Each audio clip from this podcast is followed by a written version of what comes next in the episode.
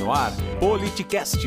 A igreja hoje, para ser uma igreja com identidade realmente, ela tem que ter cheiro de gente, cheiro do trabalhador rural que não tem onde plantar, cheiro das prostitutas, dos homossexuais, dos que não têm terra, dos que não têm teto. A igreja hoje, mais do que nunca, elas têm que estar ao lado desse povo. Então chegam as figuras que nós sabemos muito bem que não tem nada,